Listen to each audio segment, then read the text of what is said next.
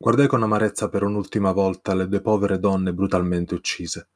La specie umana non aveva mai avuto il più alto senso di giustizia, nonostante cavalieri, ordini religiosi, uomini di legge predicatori dicessero che più di tutte le creature che vivono sulla terra, noi fossimo designati da volontà divina per portare la giustizia ove mancava, per raddrizzare i torti e per rendere il mondo un luogo migliore. Le due donne a terra avrebbero avuto da ridire su queste loro affermazioni vacue e piene di borie. Tornai da dove venni. Lungo il percorso da me intrapreso precedentemente vi era un arco di pietra che dava a delle scale. Le percorsi e sentii voci che si sovrastavano, lamenti, mugugni e versi animaleschi raggruppati insieme come lupi attorno al proprio pasto, ed una richiesta d'aiuto. Se qualcuno che non ha ceduto ai demoni ode le mie parole, vi prego, venite in mio soccorso. Mi sporsi oltre la pietra che separava le scale da una caduta di diversi metri e vidi un uomo il cui corpo era privo di un bagliore simile a quello che circondava il mio. Era ancora in vita, forse l'unico non consumato dai demoni in quella landa di morte e malevolenza. Aveva un'armatura simile alla mia, ed era intrappolato su di un palco o un balcone in legno. Le voci che si accavallavano appartenevano a quei corpi vuoti di ogni sanità mentale che tanto avevano tentato la mia incolumità e attendevano che qualcosa o qualcuno permettesse che il loro desiderio omicida venisse soddisfatto. Mi vide e fece segno, chiamandomi. Voi, aiutatemi, sono in trappola, circondato da esseri abominevoli. Gli abomini erano molti, una decina, ma conoscendo il loro modo di combattere e di agire non sarebbero stati un grosso problema, a patto di mantenere le distanze. Scavalco le pietre e mi getto sul balcone, raggiungendo il malcapitato. Invero un salto ardito, una sorpresa assai gradita. Ora che siete qui, messere, vi supplico, respingete questi mostri. L'uomo possedeva uno scudo e una spada come mai ne vidi prima. Lo scudo aveva molte punte e delle forme assai strane per l'utilizzo che doveva avere, e queste forme creavano numerosi buchi, mentre la spada aveva una lama che terminava con la punta più larga rispetto al resto della lama, e delle forme inusuali che, nuovamente, portavano buchi sull'arma. Inoltre entrambe sembravano fatte d'oro puro. Doveva essere un nobile che, disperato, aveva preso delle armi da cerimonia o comunque più utile all'esposizione che al combattimento. Passai lo sguardo da lui agli esseri non morti. Valeva la pena rischiare la mia incolumità per questo cavaliere fantoccio? Potevo farcela, ero certo delle mie capacità e del mio equipaggiamento riduro acciaio, ma valeva la pena impegnarmi per costui? Eppure il desiderio di vedere dove la sua storia aveva portato lui e me mi spingeva avanti. Mi buttai in mezzo a loro. Un essere informe morì con la mia caduta, trafitto dalla mia spada. Rotolai in avanti e altri mostri caddero a terra, riducendo il numero di nemici da affrontare subito. La mia strategia, tuttavia, era un'altra. Trattandosi di esseri vuoti, incapaci di strategie complesse o anche di pensare alla propria incolumità, loro rappresentavano un pericolo per loro stessi tanto quanto lo erano per me. E mentre mi toglievo dal pericolo di venire circondato, la mia strategia stava già funzionando, con quegli esseri che si ferivano a vicenda nel tentativo di colpire me. Alcuni vennero feriti così gravemente che morirono dissanguati poco dopo. Il combattimento fu molto semplice, dovevo solo dare il colpo di grazia e affrontare i restanti, quando tutti i corpi furono a terra, immobili, feci segno a quello sfortunato che poteva scendere. Vi ringrazio, mio coraggioso Salvatore. Il mio nome è Ostrava di Boletaria. Accettate questo pegno della mia gratitudine. Mi porse un oggetto singolare, un cannocchiale di ottone. Inizialmente pensavo fosse un oggetto inutile, che avrebbe dovuto darmi delle erbe o qualche pezzo di equipaggiamento, qualcosa che reputavo effettivamente utile. Poi ci riflettei sopra e cambiai idea. Non era qualcosa che sarebbe stato utile in combattimento, non mi avrebbe salvato dall'attacco di un mostro come quello che mi uccise ore prima, ma avrei potuto utilizzarlo per capire cosa fare, dove andare e soprattutto dove non andare. Grazie, messere. Il mio nome è Arthur, della famiglia Goldenfang. Sono grato di fare la sua conoscenza, cavaliere. Ora devo andare, ho delle responsabilità di cui occuparmi e si allontanò in direzione del castello. Pensavo che forse avrei dovuto seguirlo, aiutarlo nel caso in cui avesse avuto bisogno di aiuto, ma non mi ero addentrato in una terra piena di pericoli e mostri fuori dal mondo per fare da guardia del corpo a questo Ostrava. Prima di allontanarmi da quella zona, trovai una boccetta a terra abbandonata. Al suo interno vi era un liquido troppo denso per essere vino, troppo scuro per essere olio. Petrolio, una bomba incendiaria. La presi e misi nella saccoccia apparentemente infinita, così minuta eppure così capiente. Mi incamminai per sfuggire da quella zona. Vi erano altri mostri vuoti che si aggiravano per quelle viuzze abbandonate a se stesse, e dei soldati come già affrontati sulle mura, così come un cavaliere nero con occhi blu. Grazie all'esperienza maturata con i miei precedenti scontri, non fu un problema superare questi ostacoli. Più avanti, dietro un arco di pietra nascosto da delle barricate di legno, vi era una stanza piccola, ma ricolma di oggetti. Seduto su di un tavolo, uno di quei mostri senza senno. Feci per attaccarlo, ma mi stupii quando parlò. Buon dì a te! Vedere le mie merci? Per lo più rubate, ma chi importa ormai, no? Lo guardai dapprima con sorpresa e poi con sospetto, ma decisi di dargli fiducia. Non poteva essere più pericoloso di ciò che avevo incontrato prima. Posai la spada e diedi corda alla creatura. Sei il primo essere col tuo aspetto a mostrare la capacità di parola. Sono l'unico tra i miei simili che non ha preso il senno. Dammi del codardo, ma sono riuscito a starmene per i fatti miei a mantenere la mia sanità, almeno un po'. Cos'è successo qui? Che tu sia un coraggioso cavaliere uno schiavo traviato, i demoni ti strapperanno l'anima e impazzirai. Quelli che si aggrappano alla propria umanità diventano prede. È la fine della grande boletaria così come la conosciamo. Ma almeno i demoni non ci mandano a morire in battaglia. Non sapevo se considerarlo un uomo o un essere demoniaco, ma colsi quella frecciatina sul largo utilizzo del regno di volontaria della schiavitù. E probabilmente l'essere con cui stavo interloquendo era uno degli schiavi obbligato a spezzarsi la schiena nei lavori più duri, o a buttarsi a testa bassa nei conflitti anche più sciocchi. Provai pena per quell'essere e contemporaneamente disgusto per la mia vecchia patria. Sapevo benissimo che gli schiavi erano non solo accettati, ma la norma nel regno Mai la mia famiglia si era servita di persone che non fossero pagate per badare la casa e i suoi occupanti. Le donne al nostro servizio si erano sacrificate all'ira degli uomini che entravano violentemente in casa mia per uccidere mia madre e mia sorella, venendo uccise o peggio. Gli oggetti che erano sparsi per tutta la stanza non sembravano nulla di interessante. Cosa poteva offrire quell'essere che potesse aiutarmi? Vedevo scudi, armi, armature, ma sembravano tutte in pessimo stato. Cos'hai? Quel che vedi attorno a te e anche di più. Tirò fuori una scatola piena di bombe incendiarie come quella trovata prima. Decise di prenderne qualche altra per un totale di cinque. Il mercante mi prese la mano mentre la allungavo per prendere le bombe incendiarie e prese parte delle mie anime. Non obiettai. Sapevo già che le anime fossero la valuta corrente boletaria. E questo? chiesi prendendo in mano un vasetto di un liquido che non riuscivo a riconoscere. Trementina, la spalmi sopra la tua arma come il burro sul pane e preparati a dar fuoco a tutto. Non capisco. Guarda, preso un coltello malconcio e lo ricoprì di quella sostanza. Come per magia la sostanza prese fuoco da sola. Dammeli. Ne presi una cinquina. Per ora è tutto. Ti ringrazio. Quando vuoi. C'è un tizio magro con un'armatura di prima scelta che non fa altro che blaterare di una certa missione. Anche lui come te è riuscito a rimanere sano di mente. A giudicare dal suo abbigliamento, probabilmente il figlio di un riccone. Darei un braccio per avere uno dei bottoni della sua camicia. Stava indubbiamente parlando di Ostrava. Gli faccio un cenno di salute e vado per la mia strada. Arrivai alle mura esterne a nord. Davanti a me si estendevano le pianure, le montagne e la bellezza ormai perduta del regno di Boletaria. Guardando ciò che era perduto mi riempiva di tristezza e angoscia. Era possibile ritornare a quando Boletaria era una terra meravigliosa, ricolma di bellezza e priva di qualsiasi forma demoniaca. Non era mai stato un regno perfetto, ma i paesaggi che circondavano Boletaria erano sempre stati incredibili. Volsi lo sguardo da sinistra, con le pianure sconfinate di vari villaggi da cui salivano al cielo fumi di incendi, a destra, e il mio cuore saltò un battito.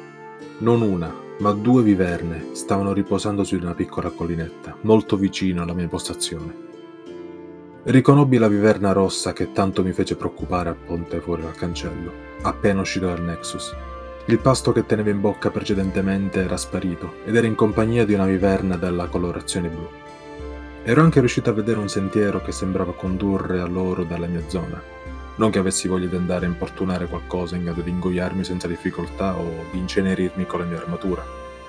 Il percorso da me intrapreso era infestato da quegli esseri fragili ma pericolosi. Notai che una delle trappole di difesa non era scattata, dei macigni bloccati da un blocco in legno ingegnosamente posizionato. Distrussi il blocco e guardai i corpi vuoti venire colpiti dai macigni. Era stranamente soddisfacente. Più avanti incontrai due lancieri che riuscii a combattere tramite l'esperienza maturata sino a quel momento e mi ritrovai a un bivio. Una piccola scalinata che conduceva ad un ponte di pietra che sovrastava la zona dove ero poc'anzi e su cui si trovavano numerosi soldati, tra spadaccini, lancieri e balestrieri, che aspettavano soltanto che un pazzo camminasse nella loro direzione, ed una via alla mia sinistra vuota, apparentemente senza problemi né ostacoli. Avevo già capito che conducevano alla collina con le due viverne, tanto in pace al momento dell'ozio quanto pericolose. La percorsi in curiosità, seppur mantenendo cautela. La viverna blu volgeva la coda penzolante verso di me, pronta a frustare chiunque si avvicinasse troppo, mentre la rossa sembrava irrequieta, come se cercasse qualcosa lì. Decisi di non tentare neanche di avvicinarmi, giacché i corpi carbonizzati freschi davanti alle viverne narravano bene la storia del loro tentativo di andare lì per combattere o per derubare i corpi di chi li aveva preceduti. Per il momento avrei cercato di evitare ogni contatto con quelle creature, ove possibile. L'unica alternativa che avevo dinanzi alle mie membra tanto morte quanto stanche era la via piena di soldati nemici. Cominciai a salire i pochi gradini che mi separavano da loro, ma neanche ebbe il tempo di finire di salirli del tutto che il soldato più vicino, uno armato di asce e scudo, si gettò all'attacco. Mi accorsi appena in tempo del colpo d'ascia con cui avrebbe fracassato la testa di qualsiasi uomo, anche con un elmo, e sollevai il mio scudo finendo, tuttavia, sbalzato all'indietro con la schiena contro la nuda roccia. Mi rialzai lesto abbastanza ad evitare un altro colpo qualche secondo dopo ed evitare la furia del soldato sia aggressivo e periglioso. Fortuna volle che una volta accortomi del suo modo di combattere ed avere preso visione della sua figura senza mollarlo di vista, il mio avversario fu poco più impegnativo di un pazzo senza addestramento. Lento, goffo e incapace di mantenere un certo equilibrio tra attacco e difesa efficace, puntando spesso e volentieri sull'attacco cieco e violento. In questo modo riusciva a capire immediatamente come e dove avrebbe attaccato, e con apposite schivate, comunque supportate da una difesa efficace sempre azzata, quello zotico non mi sfiorò neanche. Ad un certo punto sembrò decidere di lasciare perdere la difesa e gettò a terra lo scudo, prendendo l'arma con entrambe le mani come fosse il più bruto tra i bruti, portò all'indietro le mani sopra la testa e tentò un attacco caricato. Un passo alla sua destra e fece sprecare i suoi sforzi, costringendola a colpire l'aria.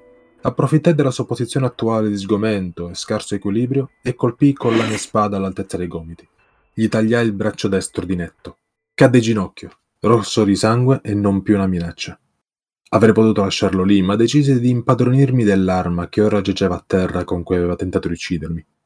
Era una buona ascia, tutto sommato. Avrei potuto usarla. Guardai il soldato e caricai un colpo contro la sua testa, come lui fece con me. La divisi in due, nonostante l'elmo, e io tornai per la mia strada, soddisfatto.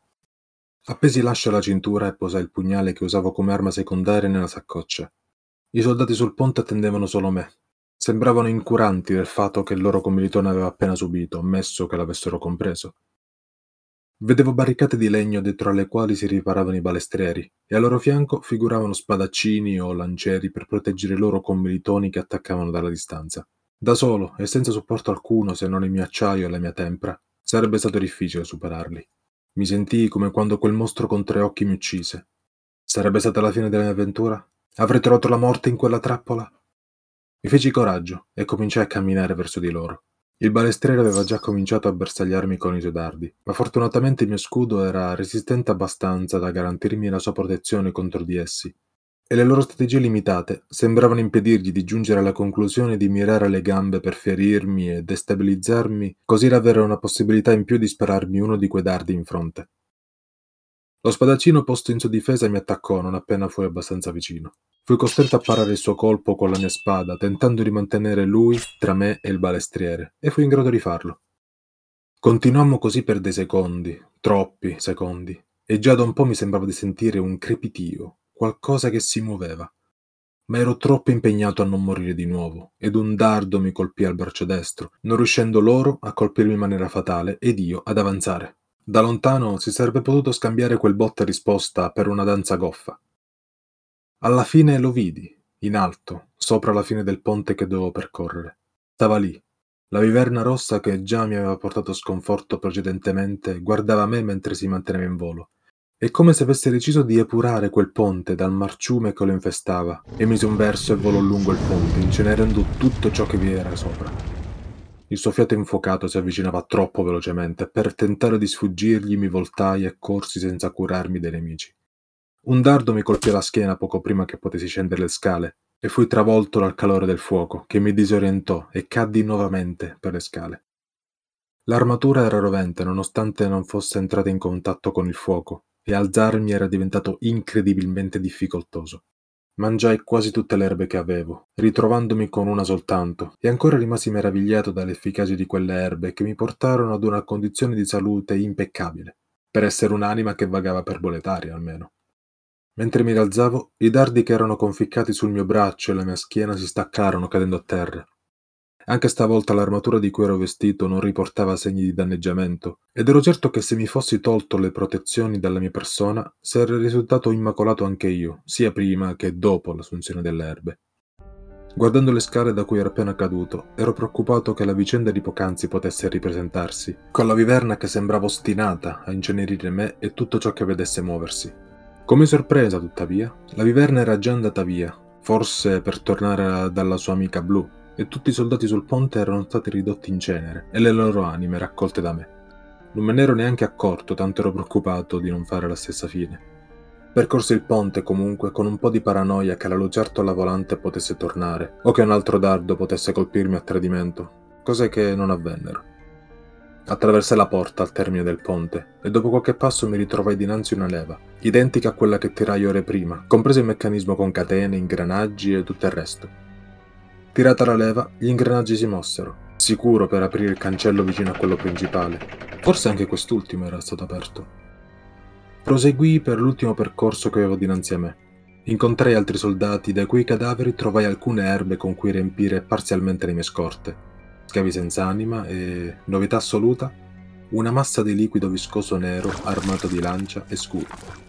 Il corridoio era stretto e questo essere lo occupava tutta in larghezza lasciando nessuno spazio per superarlo lateralmente. Lo scudo la rendeva impervia agli attacchi. Non volevo neanche provare a colpire quella difesa impenetrabile con le mie armi solo per rischiare di danneggiarle gravemente.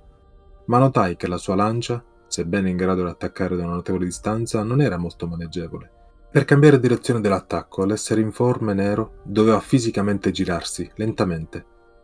Quello non era un ostacolo, era una scocciatura. Mi mossi verso quella massa informe nera e saltai su di essa. Scivolai sopra lo scudo e mi ritrovai dall'altra parte in una piccola pozzanghera nera che mi rimase sull'armatura. L'odore pungente e riconoscibile mi riempì le narici solo in quel momento e riconobbi quell'olio nero come un ingrediente delle bombe incendiarie che comprai dal mercante ex schiavo. Ne presi una in mano mentre qualunque cosa essa fosse si girava molto lentamente per potermi attaccare. Se era effettivamente fatta dello stesso olio incendiario, magari non gradiva il fuoco. Ne lanciai una contro di essa, guardando come prendeva fuoco e moriva di una morte dolorosa ma silenziosa. Sempre se quell'essere fosse in grado di sentire dolore. Era una scoperta che sapevo mi avrebbe giovato più avanti, ne ero assolutamente certo. Incontrai un'altra di quelle masse informi, con la differenza che girarvi intorno era molto più facile, e la infilzai con la mia spada dove lo scudo non dava copertura. Sorprendentemente morì altrettanto facilmente come se avessi usato il fuoco. Mi sarei ricordato anche di questo. Scesi delle scale, come immaginavo, mi ritrovai dinanzi ad uno dei cancelli vicino al cancello principale. E anche questo, come sospettavo, lo trovai aperto. Una lancia era conficcata a diversi metri dal suo ciglio. Qualcuno o qualcosa l'aveva lanciata. Una nebbia come quella che incontrai quando venne ucciso da quel mostro bloccava l'ingresso in sostituzione al cancello. C'era qualcosa dietro, nascosto dalla nebbia e dalla scarsa illuminazione della stanza, lasciandomi impossibilitato a vedere cosa si celava dietro quella coltre semitrasparente. Fui contemporaneamente sollevato e terrorizzato da non vedere cosa mi aspettava. Era un altro mostro come quello che mi aveva ucciso, Magari avrei potuto avere una mia indiretta vendetta. Era un piccolo esercito di soldati senza anima, un grande guerriero, uno degli avventurieri che mi avevano preceduto. Ero sopravvissuto a tutto ciò che il castello mi aveva gettato contro fino a quel momento. Avrei superato anche questo, ma mi ricordai qualcosa. Le parole del vecchio fabbro. Portami tutte le anime che puoi. In cambio ti fornirò armi o temprerò quelle che già possiedi. Io sopravviverò grazie alle tue anime e tu grazie alle mie armi. Forse era più saggio fare una visita al vecchio Baldwin.